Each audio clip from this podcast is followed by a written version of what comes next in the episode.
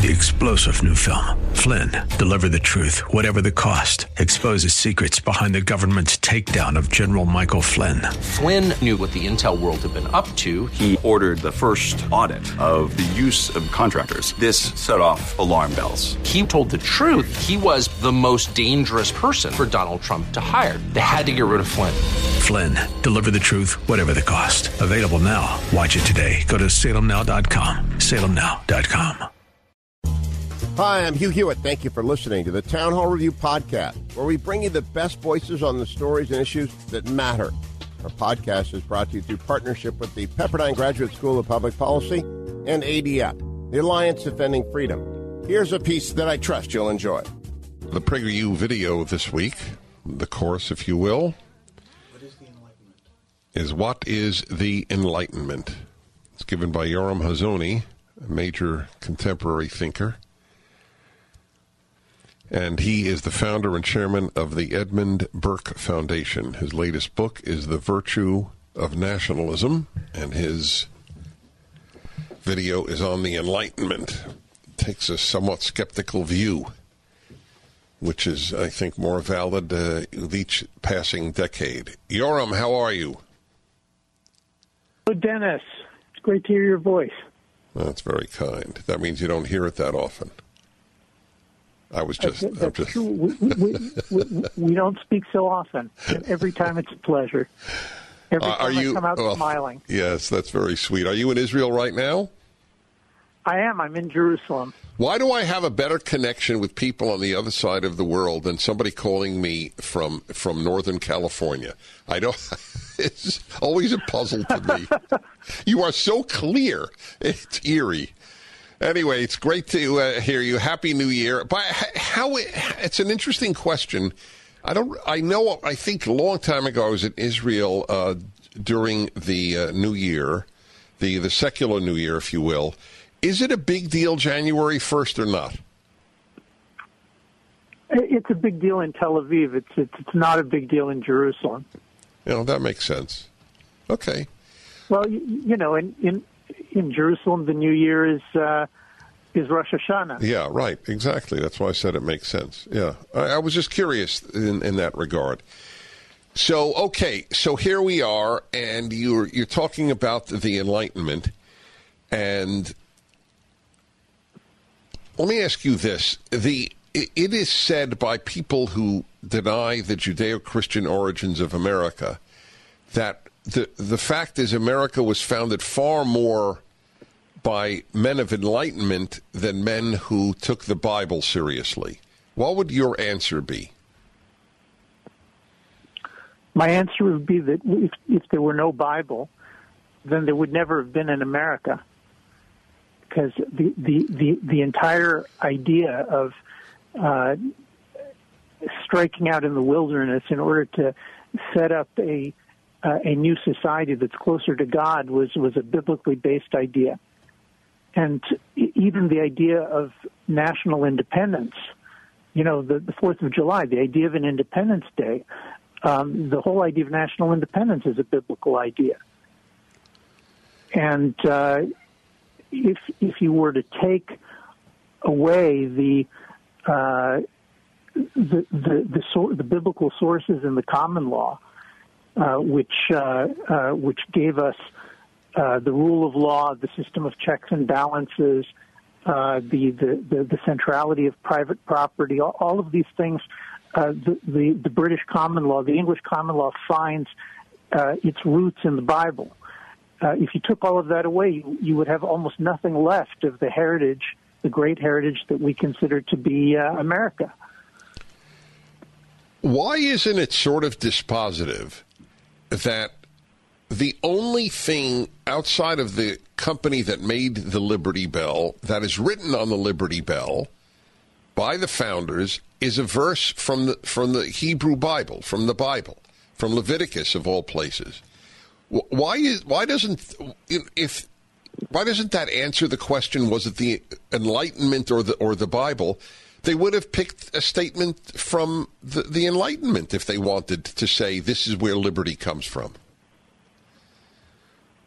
Well, I, th- I think after World War II, for, for reasons that are not not completely clear to me. After World War II, um, American intellectuals and elites uh, turned in the direction of trying to erase the biblical heritage of the United States.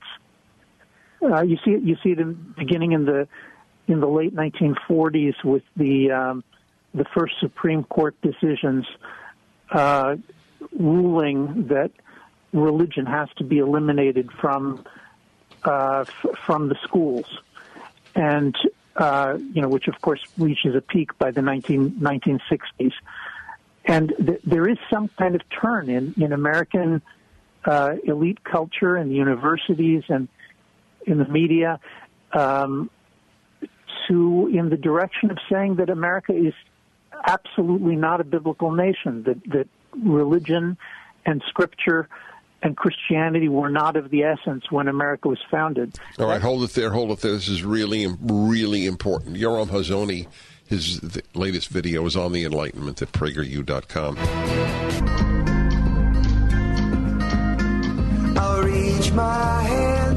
All right, everybody. A terrific person and a terrific thinker, Yoram Hazony, founder and chairman of the Edmund Burke Foundation. He's Israeli, born in America. You went to Princeton, right? That's where you met your wife?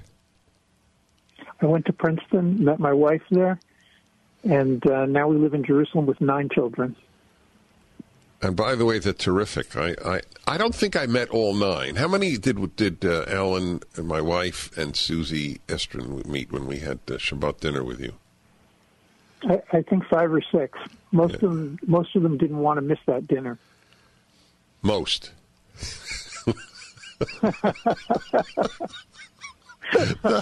now you know what that you know what that reminds me. It's a great old Jewish joke that um, the uh, the board of directors of a synagogue sends a note to the rabbi. A rabbi, uh, a vote of uh, six to four. We wish you a speedy recovery.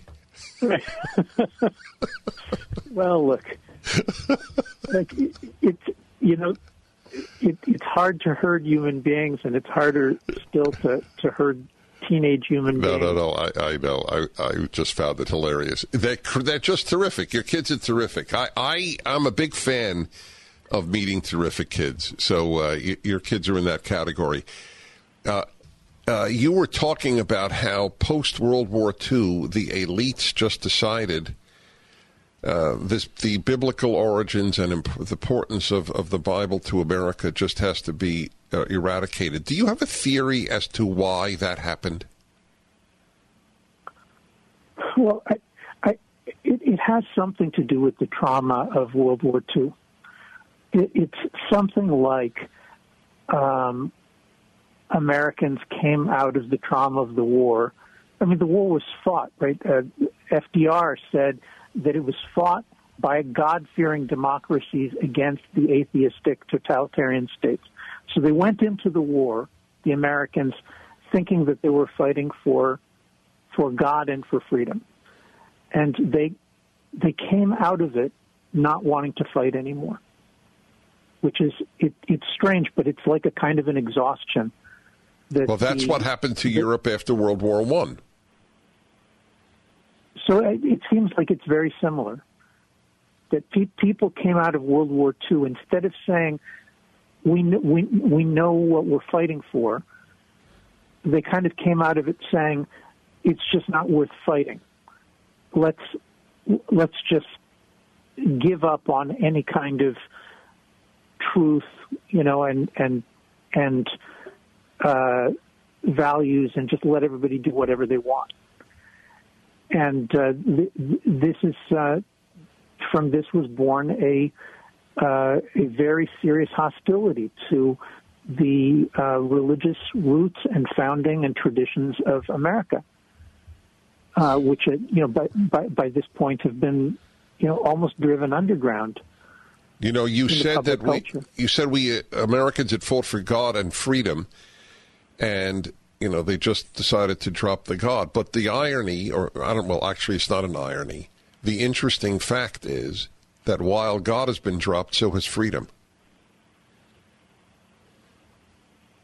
Well, it, the, the the idea of God means that there's a, there's a right order or a best ordering in the world that you can be right and wrong that that there's somebody watching you know and when you drop God you you you drop all all the structure and the boundaries that that give you freedom I mean th- th- this is a very famous um, uh, argument of, of Nietzsche of all people who you know famous atheist who says that as soon as uh, in the gay science that the moment that you, you get rid of God, what what you've done is to cut the chains that keep keep the Earth orbiting around the sun. You you in other words you you cut any kind of standard, and then saying you know that freedom is better than non-freedom that disappears just along with everything else.